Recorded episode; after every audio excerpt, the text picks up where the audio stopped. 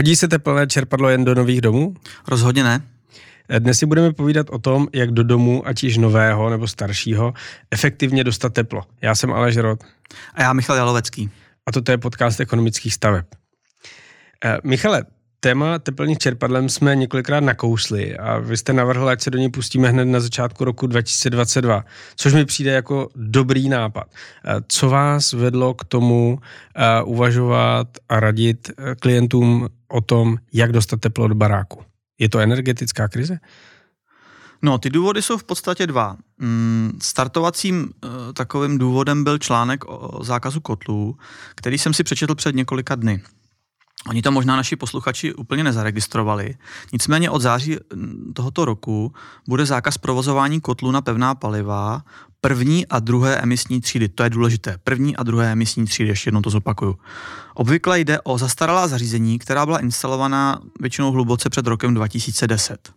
A kdo bude takovýto kotel provozovat, dostane pokutu až 50 tisíc korun. A teď pozor, může tuto pokutu dostat i opakovaně. To znamená, ten úřad přijde a pokutu vám nasčítá prostě do té doby, než tu, tu vadu toho domu, čili ten špatný kotel odstraníte. Eh, dobrou zprávou ale je, že na nový kotel mohou lidé dostat státní dotaci, a to až do výše 100 000 korun v rámci programu Nová zelená úspora. Tedy pokud tento kotel máte, můžete si zažádat o dotaci, Možná to vyřešíte tím způsobem, že si vyberete to čer, teplné čerpadlo, o kterém budeme dneska hovořit. Každopádně eh, ten stát vám eh, tento problém pomůže vyřešit. Špatnou zprávou ale je, že kotle a čerpadla, jak jsme si už několikrát řekli, samozřejmě nejsou. A hlavně to penáři, a to je ten největší problém, mají na měsíce dopředu obsazené kalendáře. No a ten druhý důvod, který jste zmiňoval? Ten druhý důvod je vlastně moje osobní zkušenost, která si myslím, že je vždycky cená a proto jsem si říkal, že by se mohla tato zkušenost eh, někomu z našich posluchačů hodit. A sice před dvěma lety jsem se rozhodl ve svém domě, kde bydlím zhruba 15 let, vyměnit svůj starý plynový kotel. On v té době sice eh, sloužil velmi dobře, ale bylo jasné, že během několika let doslouží. No a protože, jak už posluchači pochopili, jsem velmi často mimo domov, Nechtěl jsem, aby moje rodina zůstala v zimě, když já budu například někde na cestách, eh, v případě závady toho kotle bez ústředního topení. My máme sice v dom, doma karp, eh, což je, což je velmi pěkné řešení pro, eh, především teďka jsme to zažili přes vánoční svátky, kdy jsme ho v podstatě měli zapálený téměř každý den, když jsme byli doma. Nicméně spolíhat se pouze na krp je, je velmi náročné, zvláště pokud přitom pracujete. Možná bych teď zmínil určitý krátký exkurs do historie. Eh, pamatujete si, Aleši, co se tady po revoluci dělo ohledně vytápění domů? No, upřímně, já jsem chodil na základku, bydlel jsem v paneláku, takže jsem to moc neřešil a eh, krátká odpověď nepamatuji.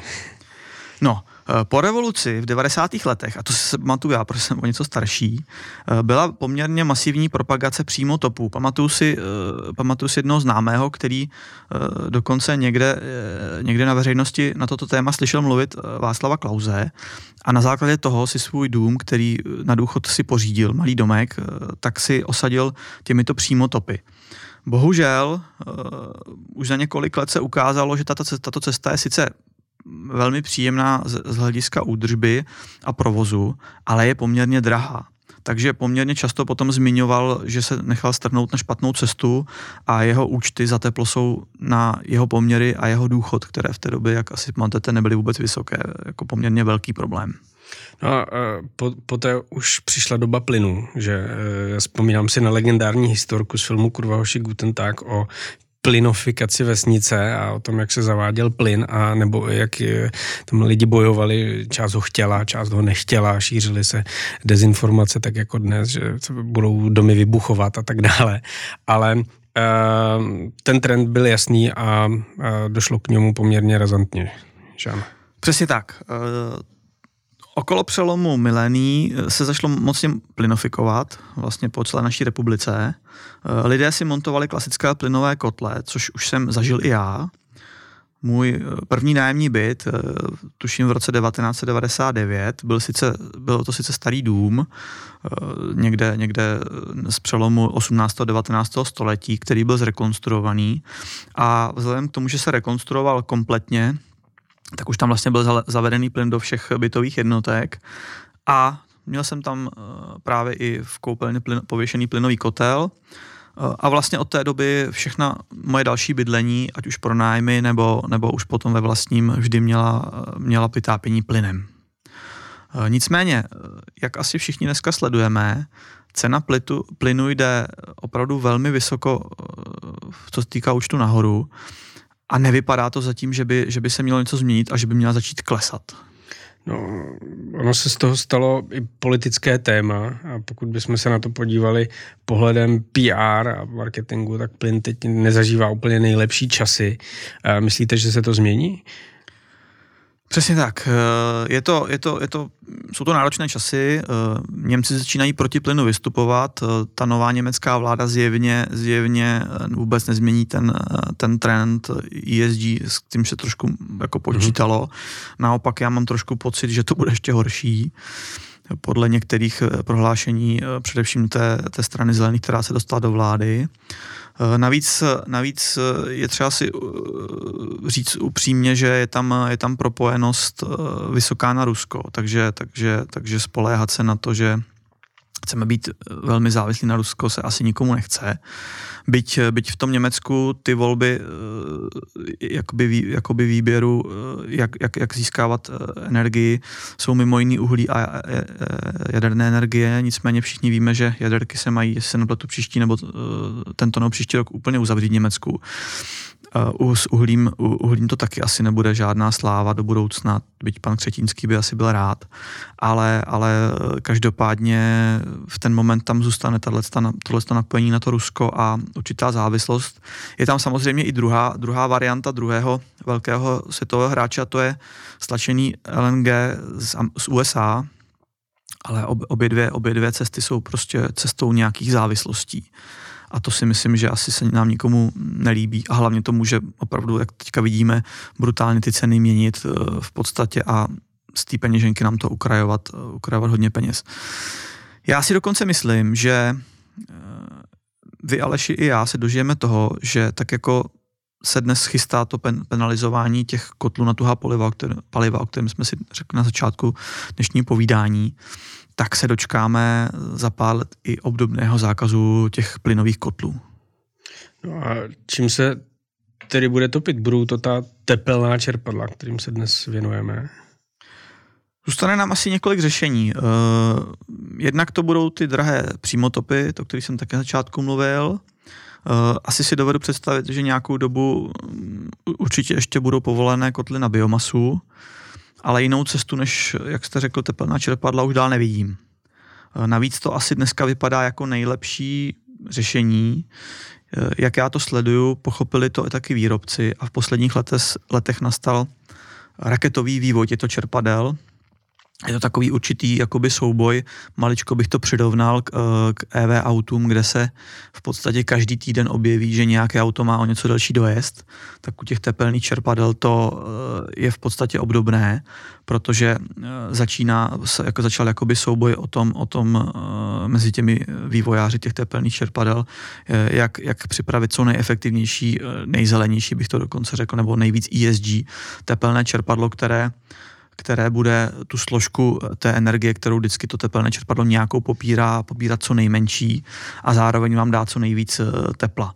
Takže my, my za nás můžeme říct, že ten souboj sledujeme uh, vlastně online, protože náš hlavní dodavatel tepelných čerpadel nám slíbil na tento rok uh, fantastickou novinku. Oni, oni dokonce tvrdí, že to bude takový Mercedes mezi tepelnými čerpadly, který budeme mít pro naše klienty. A má tam být opravdu velmi vysoká efektivita a ještě bych tak, takový detail řekl, a jedná se o opravdu velmi známou světovou značku. Eh, prozradíte detaily. To je docela zajímavé vždycky, když se nějaká přelomová novinka chystá, tak eh, lidi, kteří začínají stavět nebo o tom uvažují, tak eh, by měli zbystřit. Zatím, zatím nemůžu, nemůžu bohužel, rád bych, ale mm, zatím ještě furt nemáme, nemáme žádný testovací vzorek, který bychom si otestovali. Takže dokud nebudeme mít otestováno a naměřeno, tak nebudu říkat více, protože mm, jak se říká, eh, sliby chyby. tak určitě se k tomu vrátíme ještě v nějakém dalším podcastu, ale teďka bych nás vrátil zpátky k tomu tématu tepelné čerpadlo jako zdroj tepla, protože Ehm, zatím jsme eh, tady trošku filozofovali a udělali jsme takový jako úvodní okruh, ale teď eh, bychom se měli vrátit zpátky k posluchačům a začít jim trošku radit, eh, jak se postavit k tomu tepelnému čerpadlu jako zdroji v rodinném domě. Určitě. Uh, já, já jsem, mám taký problém, že se občas rozpovídám všemi směry, takže děkuji za návrat na, na koleje. E, před dvěma lety jsem ve svém domě zvažoval, jakou cestou se vydám. E, protože jsem věděl, že můj, můj stávající kotel je v nějaký moment doslouží, většinou se, většinou se tyto zařízení projektují na, na maximálně 20 let. A pak se počítá s tím, že, že přestanou sloužit a nastane situace jejich, jejich výměny, většinou se počítá s tím, že za 20 let bude i nějaký modernější řešení, tak se mi nabízel nebo nabízelo řešení namontovat moderní kondenzační kotel, který vlastně v době, když já jsem stavěl dům, tak, tak nebyl tak, takový, takový běžný, víceméně se s nimi začínalo byli v takové fázi víc ověřování.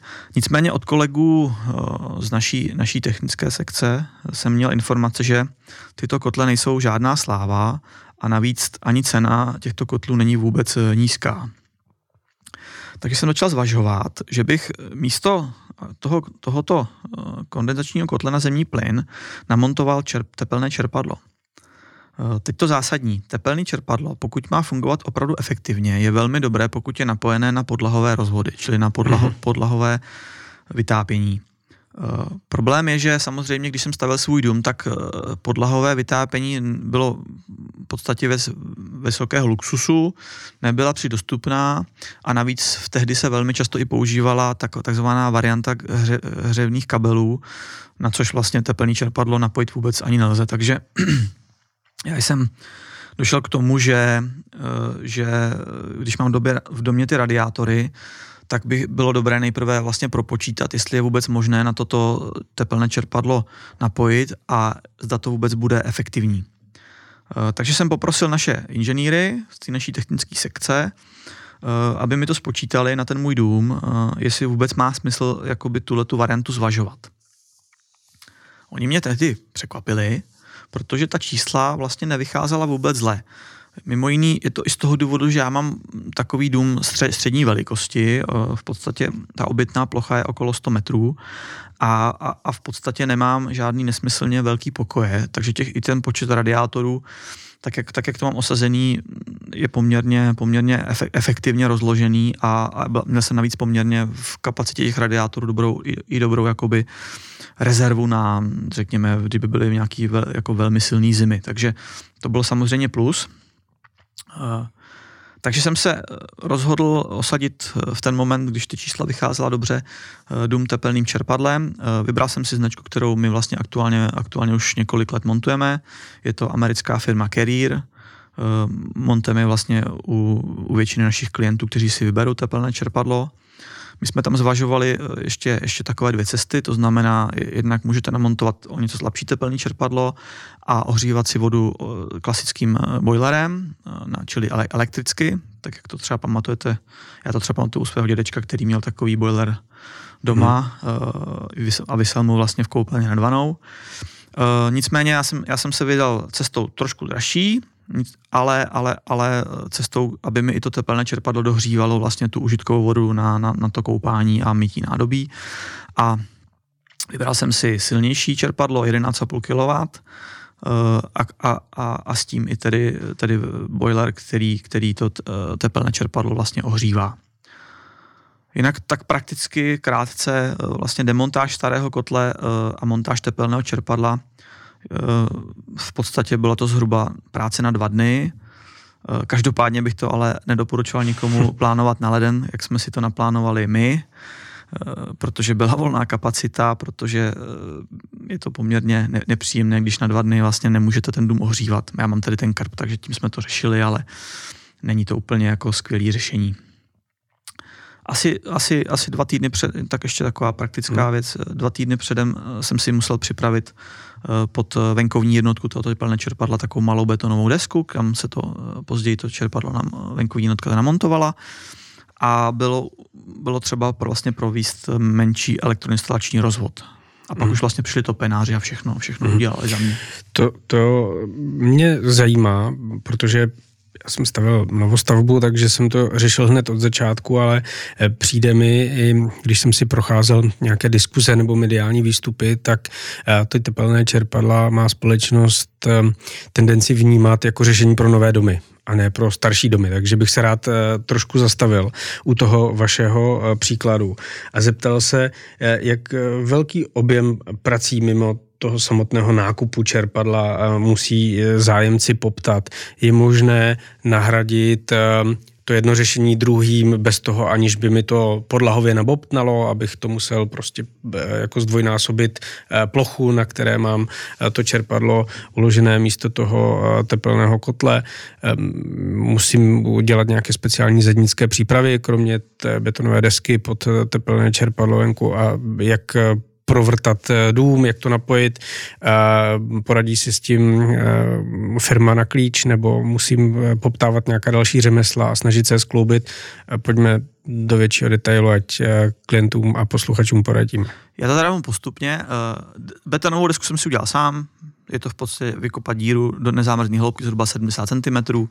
Nakoupil jsem si pytle betonu, umíchal jsem si ho v podstatě sám, eh, sám v kolečku, eh, vylil jsem to tam, eh, podle, dostal jsem samozřejmě návod z hlediska rozměru, hmm a to jsem si v podstatě byl schopný udělat o víkendu sám, takže, takže byť jsem ředitel, který věč, většinou sedí za stolem a, a rukama nepracuje, tak na druhou stranu jsem, jsem tak, myslím si, základně jakoby schopný si takovouhle věc udělat sám. Uh, druhý krok, mm-hmm. který nastává potom, poté a už, už si ho pravděpodobně 99% lidí neudělá samou švára třeba, jo, protože je elektrikář, ale, ale jinak většinou lidí ne, je potřeba mít, eh, a tam může nastat opravdu problém, protože pokud někdo šetřil eh, a nenapojil si dům na třífázové řešení, mm-hmm elektrické, tak, tak a nemá, nemá vyvedenou zásuvku na tří fázi, tak mu nastává problém, protože on v tento moment uh, nemůže vlastně to tepelné čerpadlo zapojit, protože ono vyžaduje tří fázi. To znamená, já jsem zásuvku v garáži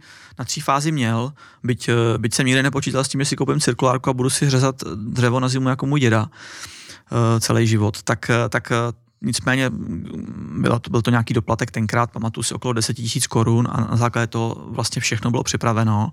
A my jsme, a vlastně elektrikář přišel a, a v podstatě pouze jsme se dohodli, že pokud chci mít napojený eh, tepelný čerpadlo v domu, tak tu zásuvku na tu fázi musíme zlikvidovat a napojit ani to čerpadlo. Čili on vlastně, on, on vlastně přetáhl ten kabel do, do místa, kde eh, tu ten třífázový, do místa, kde dneska mi stojí to eh, takový základ toho tepelného čerpadla, Mm. Čili v podstatě byl to nějaký kabel, tahal mi to vlastně po garáži do rohu, kde, kde dneska to máme a v ten moment, jakmile, jakmile toto udělal, dal tam místič speciální pro to čerpadlo, tak vlastně uh, při, už, už uh, ta jeho příprava z hlediska elektrikáře byla hotová, stálo to tenkrát asi 10 000 korun, čili ne, nebylo to nic extra drahýho a vlastně už, už od toho momentu všechno vyřeší topenáři. To znamená, dneska jsou i přímo firmy, které vlastně řeší čistě jenom tepelný čerpadla, Umějí to dneska propojit s fotovoltaikou, což je vlastně posun za ty dva, zhruba dva roky, jak dlouho já to čerpadlo mám, kdy v podstatě dneska vám, dneska vám to umějí propojit a zase to řešení zefektivně, to tom se dneska opět bavit nebudeme, ale bych to krátce zmínil, já, já nemám fotovoltaiku zatím, do budoucna možná uvidíme. Eh, a v tento moment vlastně, v tento moment vlastně oni si se vším poradili, eh, vlastně zlikvidovali starý kotel a zároveň vlastně uh, osadili nový čerpadlo a všechny ty rozvody. Předpokládám, že eh, práci elektrikáře je třeba koordinovat už s těmi topenáři tak, aby on věděl, jaké čerpadlo bude, jak má vypadat jistič, jak mají vypadat vývody a prostě člověk by si neměl volat elektrikáře předtím, než bude mít to řešení vymyslené. Určitě, určitě, uh, určitě musíte začít od toho, že pokud, pokud víte, že, že spíš půjdete cestou, aby, aby někdo udělal co nejvíc, tak je dobré opravdu si najít firmu, která se zabývá tím, že osazuje tepelná čerpadla, to znamená, je to její hlavní jakoby, práce. Velmi často si myslím, že oni dokonce můžou mít i vlastního elektrikáře. Mm-hmm. Já vlastně elektrikář, který já jsem využil, tak vlastně je to elektrikář, který pro naši firmu běžně v tom našem regionu, kde já bydlím, pracuje. Takže vlastně byl mi doporučen, naším stavebním ředitelem Honzou Černým a, a, v ten moment, a v ten moment, když, když vlastně přišel, tak on už i věděl, protože on, on to chystá, takže on se vlastně zeptal, kde to tepelné čerpadlo bude, kde mám zásuvku na tří fázi a pak už vlastně všechno věděl, co má dělat, protože uh, on, on samozřejmě, pokud by to nevěděl, tak by se toho topenáře zeptal, a jaké přesně kabely tam mám dát, to znamená, kolik žil, jaký rozměr, průměry těch uh, jednotlivých žil a tak dále. Uh, určitě ale každopádně začít od toho, od té firmy, která vám bude to čerpadlo montovat, uh, protože oni vám musí dát k tomu čerpadlu ty, ty základní údaje. Sám elektrikář to nebude pravděpodobně vědět. On by to mohl odhadovat, střílet od boku, ale pak může nastat situace, že, že se třeba úplně netrefí. Hmm. Uh, začít u té firmy, která teplné čerpadlo montuje, dává smysl i z toho důvodu, který jste zmínil úplně na začátku, a sice nechat si inženýrsky propočítat výkon toho teplného čerpadla, to, jak eh, dokáže pokrýt eh, ty kapacity toho, kterého domu v závislosti na zateplení typu oken a tak dále, aby se zkrátka nestalo, že si eh, vyberu teplné čerpadlo, které si mi líbí, na které mám peníze, ale pak zjistím, že je naddimenzované nebo v horším případě poddimenzované. Určitě. To, tak, to, tak to přesně je, tak to přesně je. Uh, ten topenář, uh, a vlastně takhle to bylo i u mě, prostě přišel, přišli od nás pánové, vlastně zjistili, jaký mám radiátory, který místnosti uh, poměrně rychle to propočítali a, a vlastně uh, poměrně rychle jsem viděl to řešení, takže není to nic složitýho a předpokládám, že každá ta firma vlastně o tohle začne, že vy jdete někam k tím, možná dneska si objednáte mailem, nevím, a vlastně oni se u vás zastaví, zkontrolují ty rozvody a zkontrolují, jestli vůbec to má smysl napojovat. Jestli nemáte třeba velmi staré radiátory a nebylo by otázka řešit jakoby ten rozsah mnohem jakoby hlubší. Hmm.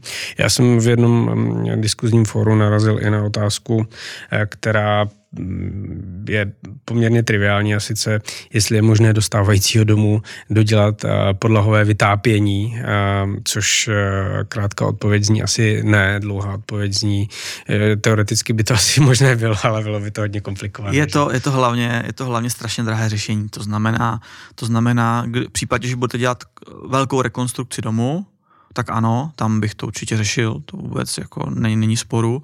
Pokud by vám šlo jenom čistě o to podlahové vytápění, tak je to, je to prostě drahá legrace, kdy vlastně musíte starat veškeré podlahy.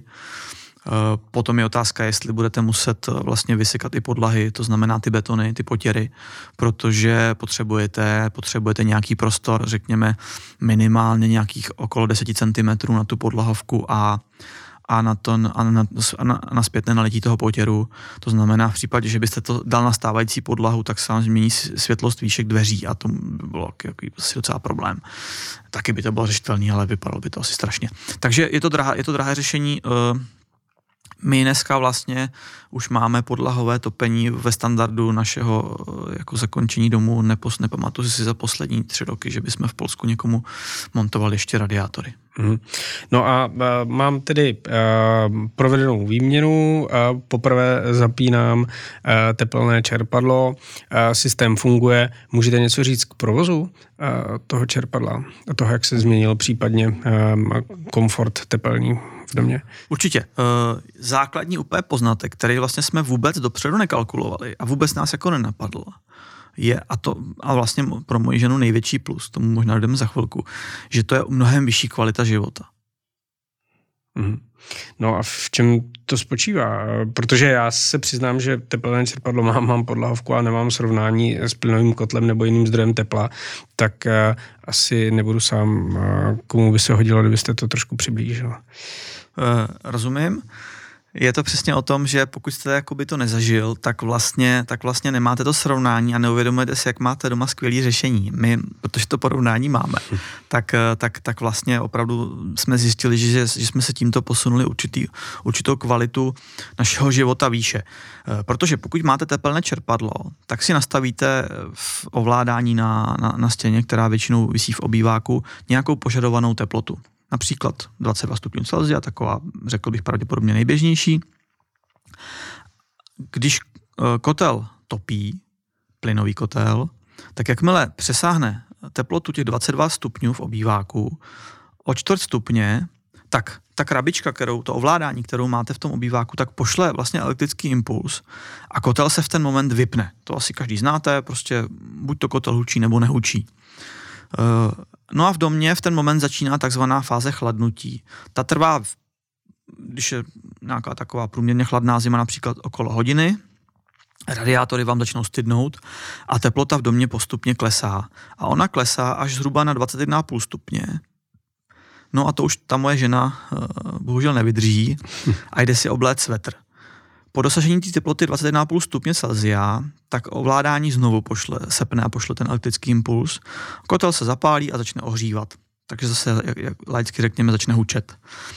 No a tak to se to děje vlastně pořád dokola. Takže o víkendu v podstatě eh, jsme, my, my, nám se ten víkend dělal na hodiny, kdy moje žena běhala podobně ve svetru a hodiny, kdy, kdy, kdy, kdy běhala v tričku. Hm. Uh, a podle toho jsem vždycky věděl, jestli ten vlastně kotel, eh, kotel vlastně sepnul nebo, nebo nesepnul. No a vlastně tepelný čerpadlo vám dá ten komfort toho odstranění těchto tep, těch tepelných špiček, těch tepelných výkyvů a propadů. Eh, čerpadlo má vlastně malou tepelnou setrvačnost a na základě toho vlastně musí topit stále. A to, je, a to vám vlastně dává ten komfort toho života.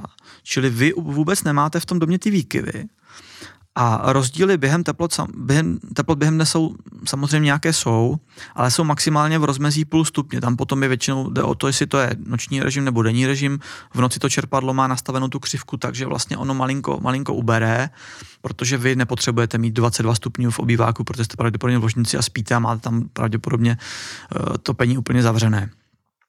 A zase kránu eh, ta, ta, ta křivka je taková, že začne pomaličku přidávat, aby když, když vstáváte, tak, tak vlastně, tak vlastně to, to radiátory byly teplé a, a ta teplota vám eh, šla, šla nahoru.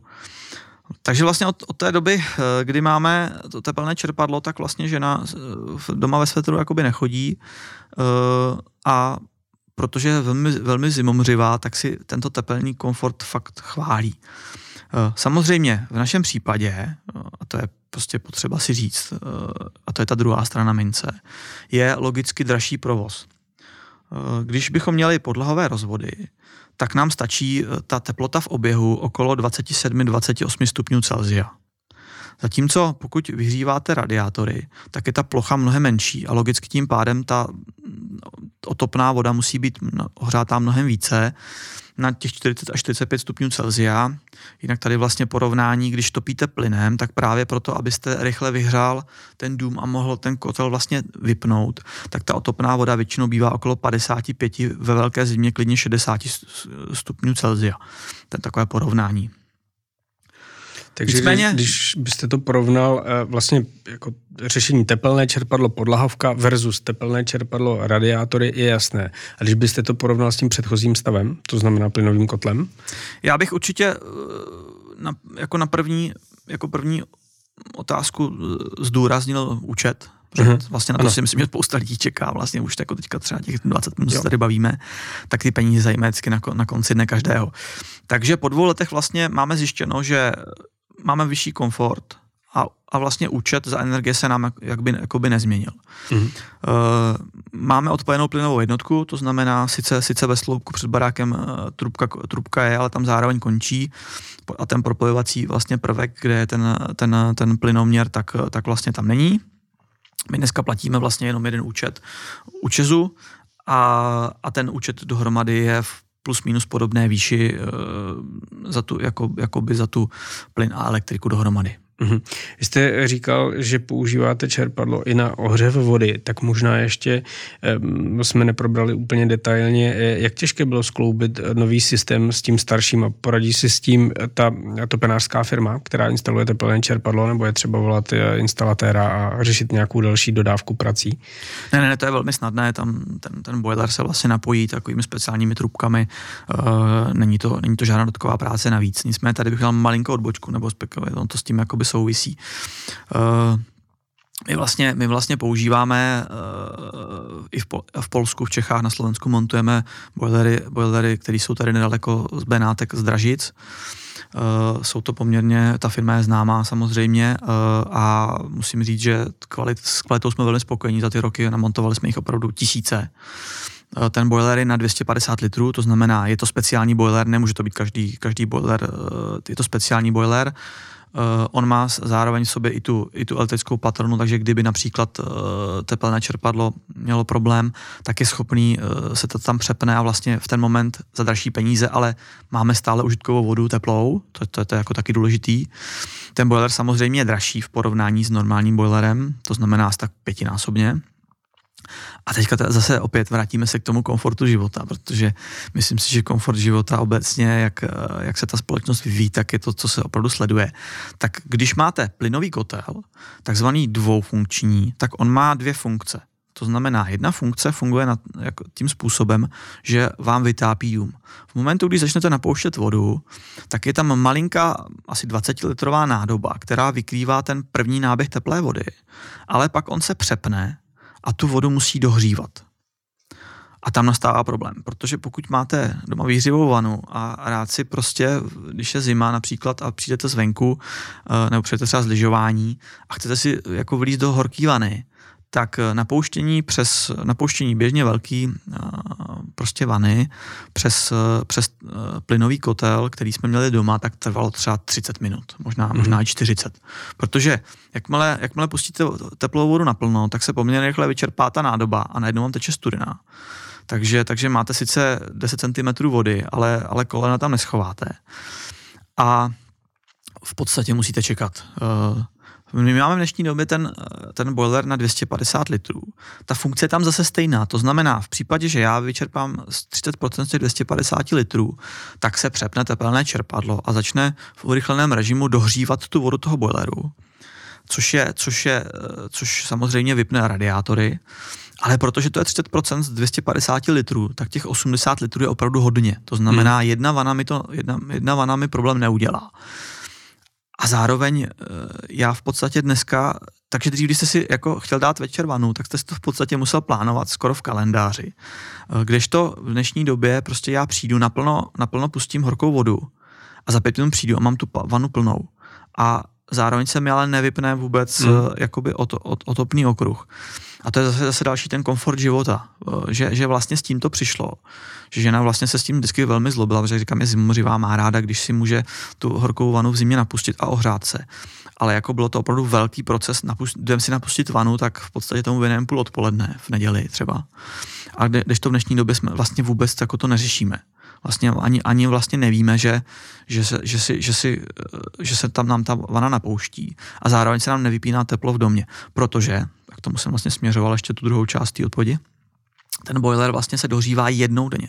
To znamená, my máme nastaveno tuším v 17 hodin od naprogramováno, samozřejmě tam si můžete naprogramovat, co chcete, že se mi sepne uh, jako, jakoby kontrolka boileru a ona si sama řekne, mám odčerpáno 5, 10, 15% dohřej mě. Tepadlo, tepelné čerpadlo přepne na potřebný úsek času to dohřeje, jakmile to dohřáto, pošle se signál z boileru, mám ohřáto a tepelné čerpadlo se zase čistě zapne na tu otopnou vodu. Takže to je další věc, že vlastně zatímco běžný kotel plynový několikrát denně vypínal ten otopný mm. okruh a většinou v momentu, když už jste byli na těch 21,5 stupních, tak, tak se to mm. většinou sejde statisticky, tak tady vlastně tohle je vyřešeno zase mnohem komfortněji. A jak jste hezky říkal, odpadá ten kalendář a plánování všech členů rodiny, kdy se kde vykoupe, aby byla teplá voda a zároveň eh, teplo v domě. No, pojďme tedy udělat takový stručný manuálek. Jsem mm, člověk se starším domem, eh, topím elektrokotlem nebo plynovým kotlem a e, naše povídání mě zaujalo, protože jsem žil v představě, že teplné čerpadlo si nemůžu dovolit, e, e, je jenom pro novostavby a teďka jsem zjistil, že je to vhodné řešení i pro starší domy. Tak jaké kroky udělat a kolik si na to připravit peněz? Zase bych se vrátil k tomu, že určitě tam lze zvažovat nějakou dotace z, té, z toho programu Nová zelená úspora. To bych jako začal. Takže určitě, určitě to není o tom, že to zaplatíte celé sám. Eh, pokud bych to měl tak jednoduše sesumovat, ehm, řekněme, ten betonový pilířek, pokud si připravíte sám, tak je v řádu 100 korun. Tam ten beton, hmm. byť zdražil, tak v těch pytlích, tak opravdu není pořád úplně extrémně drahý. Uh, práce elektrikáře, říkám, u mě to byla, byl výdaj zhruba 10 000 korun, takže já si, tam bude velmi záležet na tom, co kde máte, nemáte.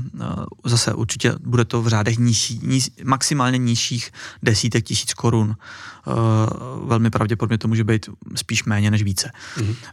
Topenář samozřejmě si vezme něco za práci, tam bude velmi záležet na tom například, co přesně musí upravit v tom, v tom Eh, v tom, eh, v tom rozvodu. Já bych odhadl, že to bude, že to bude výdaj okolo, jakoby samotná montáž, čili ta práce okolo 50 tisíc korun maximálně. Zase to bude záležet na tom, eh, na tom, jakou firmu si vyberete. Velmi pravděpodobně budete mít od nich jednu cenu, ale já to tady umyslně rozbím, protože, protože jsem, tím, že jsem to žil sám, tak jsem viděl vlastně veškeré položky, tak aby si udělal lidi zhruba odhad. Bude tam nějaký, bude tam nějaký materiál, který vlastně eh, bude vycházet z toho, že, že vy tam musíte provést změnu z toho plynového kotla na to tepelné čerpadlo. To, bude, to nebude tolik, to bude řekněme do 10 000 korun, čili taky hmm. ten spojovací materiál. Eh, pak tam bude tepelné čerpadlo, bude záležet velmi, jakou si vyberete značku. Eh, v případě, že si, že si vyberete řešení jako já s tím boilerem, tak, tak řekněme, že to bude někde mezi 150 a 200 tisíci korunami. Takže eh, pokud to sečteme dohromady, myslím si, že, myslím si, že se budeme bavit o částce okolo 4 milionů korun, kterou budete muset vydat.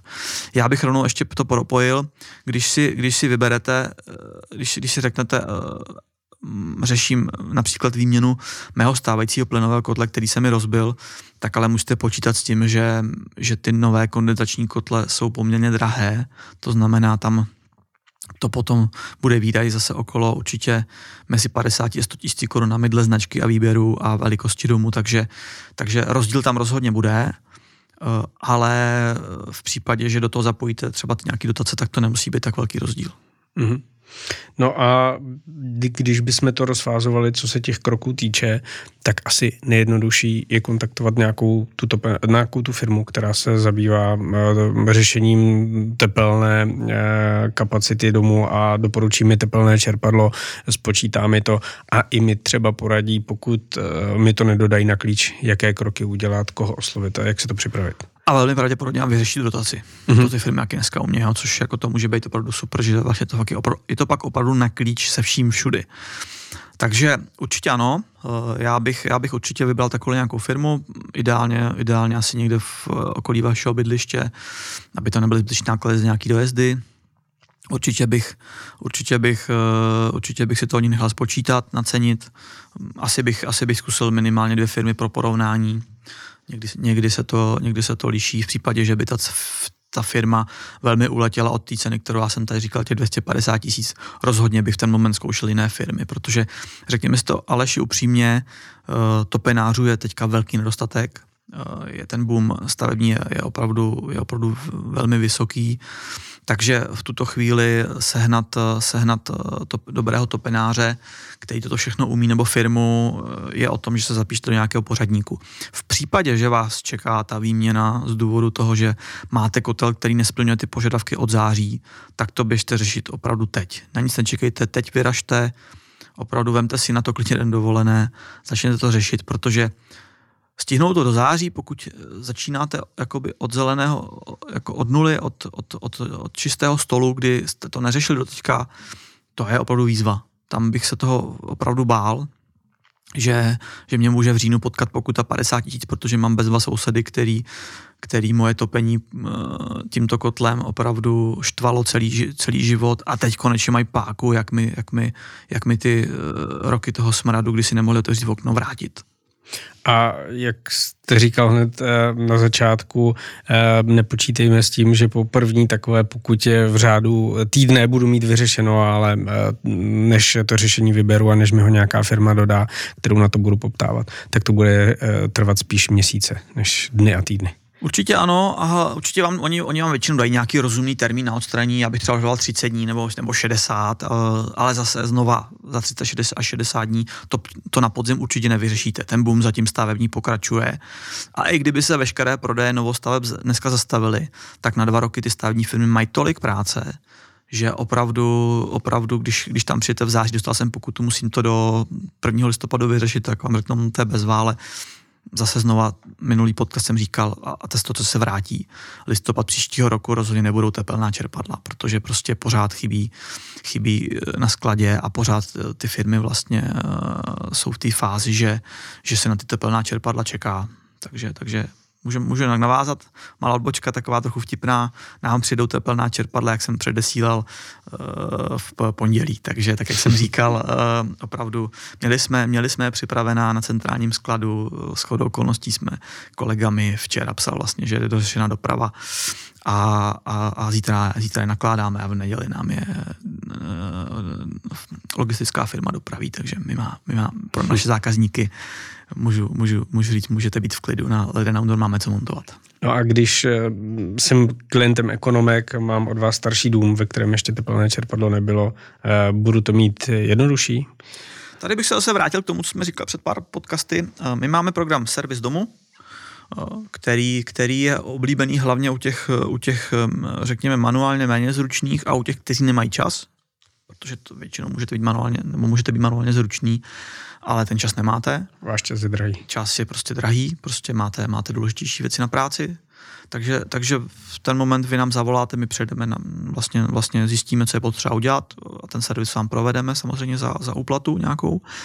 Eh, a tohle je stejná situace, to znamená, byli jste klientem ekonomek, eh, tak jako jsem byl já před 15 lety, když jsem stavil svůj dům, eh, zavoláte, dosluhuje mi plynový kotel, který jste mi namontovali mm, před 15 lety, bylo by možné, bylo by možné ten můj starý proterm vyměnit za tepelné čerpadlo, my přijedeme, nabídneme vám vlastně řešení, Uh, možná vám nabídneme, počkejte si na, na Mercedes, který bude pravděpodobně v létě a, a bude to stát opravdu za to. A, a v ten moment, a v ten moment uh, je tam zase výhoda toho, tady se budu trochu chlubit, uh, že my máme kapacity v podstatě naddimenzované, takže, takže se u nás jakoby třeba na tyto práce nečeká, protože to, to, tato penářská služba v rámci té stavby domu se velmi dobře plánuje. To znamená, protože ten dům už vám v podstatě nějaký 3-4 měsíce běží ve stavbě, takže vy to okénko na toho topenáře si velmi krásně naplánujete. Eh, a my, my, samozřejmě, my samozřejmě máme těch dodavatelů hodně, takže a tyto penáři na rozdíl třeba od zedníků nemají problém jezdit po celé republice, takže tam na tyto služby se většinou jako nečeká, když, když, když je standardně ta služba Eh, té etapy zaplacena, tak, eh, tak mm, tam to běží jako na drátkách. Takže mm, tam třeba můžu říct, že, že pokud je velký problém se zedníky eh, a je to trošku boj, tak my třeba v Polsku získáváme v té druhé půlce stavby od klientů velmi hodně kladných bodů, protože oni vlastně jako vidí, jak se, jak se například stavba té hrubé stavby, protože, protože byl covid a různě se, ty, různě se, to, se, to, se to sekalo, tak najednou, najednou je hrubá stavba uzavřená, tak to najde na takové jako velmi rychlé koleje. A ten klient si říká, já ještě budeme tady čtyři měsíce čekat, než to dokončí a my velmi často za dva měsíce máme hotové a ty klienti jsou úplně v šoku. A pak my bohužel, my to jako říkáme, ale oni pak mají velký problém, že po nás nastupují ty čisté dokončovací práce a oni pak najednou mají dvouměsíční okno a nejsou mm. schopni to zrychlit. Hmm. A, a pláčou, říkají, ale my jsme si mysleli a říkáme, ale my jste tam ten termín měli a my jsme řekli, že ho splníme. A to, že se vám zdálo, že hrubá stavba neběží tak, jak by měla, to nemá nic společného s tím, že prostě za 6 měsíců vám ten dům v developerském stavu předáme. Takže hmm. to se plánuje dobře a tím, že máme, já třeba v Polsku mám tři skupiny čistě na, na, na, na topenářské práce, tři skupiny topenářů, tak v tomto my jsme, my jsme velmi dobří, musím říct. Hmm.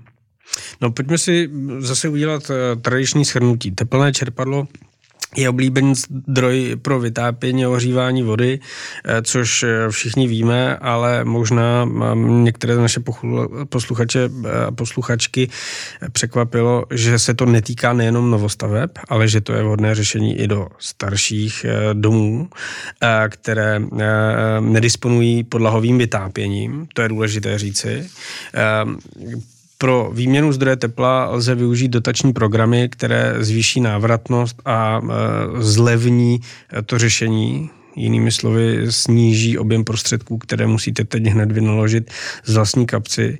A lze je kombinovat i s dalšími pozitivními kroky, pokud na ně je prostor a finance, jako jsou třeba investice do lepšího zateplení, výměny oken a tak dále. Zmínili jsme i to, že pokud plánujete větší rekonstrukci domu, tak v případě, že nemáte podlahové vytápění, tak určitě tuhle možnost zvažte, protože když už se začne kopat, tak je dobré, aby se to vyřešilo všechno při jednom. Co vím z vlastní zkušenosti, tak eh, můžete i ušetřit na energiích, protože někteří poskytovatelé elektrické energie nabízí pro domy s tepelným čerpadlem lepší tarify. Eh, to jsme úplně nezmínili a pokud vy přecházíte z nějakého jiného neúplně energeticky výhodného řešení na teplné čerpadlo, tak eh, se vám může zlevnit i spotřeba, veškerá spotřeba elektrické energie v domě. Pokud byste projekt chtěli realizovat, jinými slovy, namontovat si teplné čerpadlo, nejjednodušším krokem, jak začít a zásadním krokem, jak začít, je oslovit specializovanou firmu, která teplná čerpadla montuje. Ti vám pomůžou projekt připravit, doporučí vám vhodné teplné čerpadlo, nejenom eh, v cenovém segmentu, který je pro vás zajímavé, ale i s ohledem právě na podlahovou plochu domu, jeho zateplení a, objem eh, domu, tak aby bylo eh, to řešení co nejefektivnější.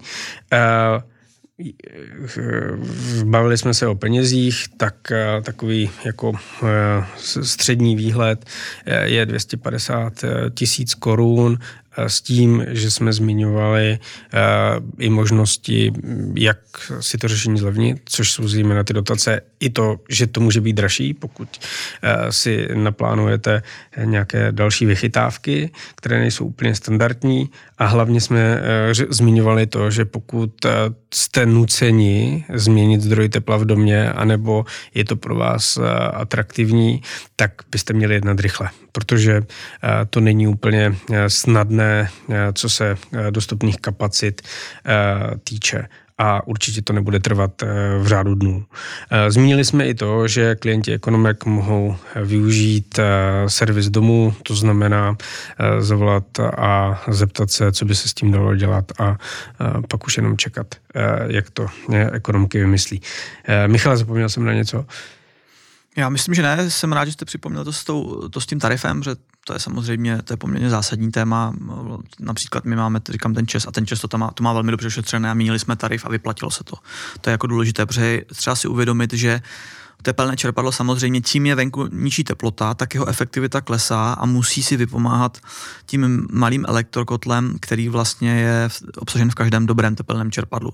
Zmiňuji dobrém, to znamená v případě, že budete kupovat tepelné čerpadlo, ptejte se, toho prodávajícího, jestli je součástí toho tepelného čerpadla i malý elektrokotel. Pokud není, to čerpadlo může být levnější, ale není to dobrá volba. Mm. Fajn. Um, tak uh, děkujeme že jste si dnešní podcast poslechli. My se tomu tématu eh, energetiky, eh, tepla a eh, věcí s tím souvisích určitě budeme věnovat, protože tam nás asi čekají další podněty pro další podcasty. Je to tak? Určitě ano. Já bych ještě závěrem eh, možná tady, možná tady řekl, že mám vlastně radost, že po tom minulém eh, trochu negativním dílu, tak jsme dneska mohli zabrousit na výrazně pozitivnější téma, protože eh, tak jak řík jsem vlastně jakoby zdůraznil, v případě, že si zavedete nebo změníte ohřev na to tepelné čerpadlo z toho plynu, tak je to určitě pro vás velmi pozitivní, protože ten váš komfort, komfort života stoupne, takže, takže prostě máte z toho bydlení potom lepší pocit a mnohem lépe se vám bydlí. Jinak jako bych ještě bohužel trošku negativně zmínil, že, eh, že eh, v Evropě se vlastně eh, to ESG šílenství, které se rozjelo, tak už asi nezastaví nikdo. Možná se budou přenastavovat některé parametry, v což já rozhodně doufám, protože mám někdy pocit, že ten selský rozum nám eh, někde, někde zůstal po cestě a, a, a zůstala jenom taková až trochu komunistická ideologie. A logické to uvažování se vlastně už dneska vůbec nenosí a jde jenom o to dostáhnout nějakého cíle za každou cenu což je za mě velmi špatná cena. K tomu bych eh, velmi rád dodal, že, že přesto, že jsem jako mladý, když jsem poprvé mohl po 18, ve svých 18 zhruba letech volit, tak jsem volil stranu zelených. V té době jsem chodil jako, jako scout sázet eh, zdarma stromy, bylo to v 90. letech. A, a vlastně vždycky jsem podporoval, podporuju eh, určitě ten, ten, ten příklon k té, k té udržitelnosti a k té ochraně přírody. Ale úplně nemám pocit, že to tímto, tímto směrem jde tak jak, tak, jak by to dávalo logiku. Každopádně eh, určitě je potřeba se dívat dopředu a plánovat, eh, protože teďka to, co nastává s tím zákazem kotlů, a pokud si to včas, eh, milí posluchači, nenaplánujete, tak na závěr tohoto roku můžete mít eh, velký problém. Takže určitě, určitě plánujte, přemýšlejte, řešte včas, protože jinak to může být jenom a jenom dražší. A samozřejmě známe takový ten klasický syndrom, když je něco na poslední chvíli, tak to stojí dvakrát tolik, takže myslete na to už teď na jaře. Může, můžete ušetřit velké peníze na pokutě, na pokutách, ale i zároveň na tom řešení, když vás eh, zase ten stát donutí, abyste tu výměnu provedl velmi rychle, protože, protože víte, že, že vysí ve vzduchu další 50 tisíci korunové výdaje. Navíc, jak jste říkal, um, měnit zdroj tepla v létě je určitě vhodnější než v průběhu zimy. No to rozhodně. V lednu, ještě jednou se zopakuju, v lednu to není nic příjemného. Pokud doma nemáte krb, tak, eh, tak opravdu uh, byste si v případě, že ta, ta, ta venkovní teplota bude, bude nízká, opravdu neužili. Fajn. Ještě jednou děkujeme, že jste si poslechli dnešní podcast. Budeme rádi, pokud vám pomůže lépe bydlet. Takovou zpětnou vazbu dostáváme, jsme za ní velmi rádi. Své dotazy, reakce nebo typy na další díly můžete psát na podcast zavináč ekonomické stavby CZ nebo s námi být ve spojení na sociálních sítích. A my u Tepla zůstaneme i v příštím díle, protože se budeme věnovat tématu krbů a všeho, co s krby souvisí. Postavit si dobře a funkčně krb eh, a pak jej dobře používat, totiž není tak snadné, jak by se mohlo zdát. Eh, pěkný den. Hezký den.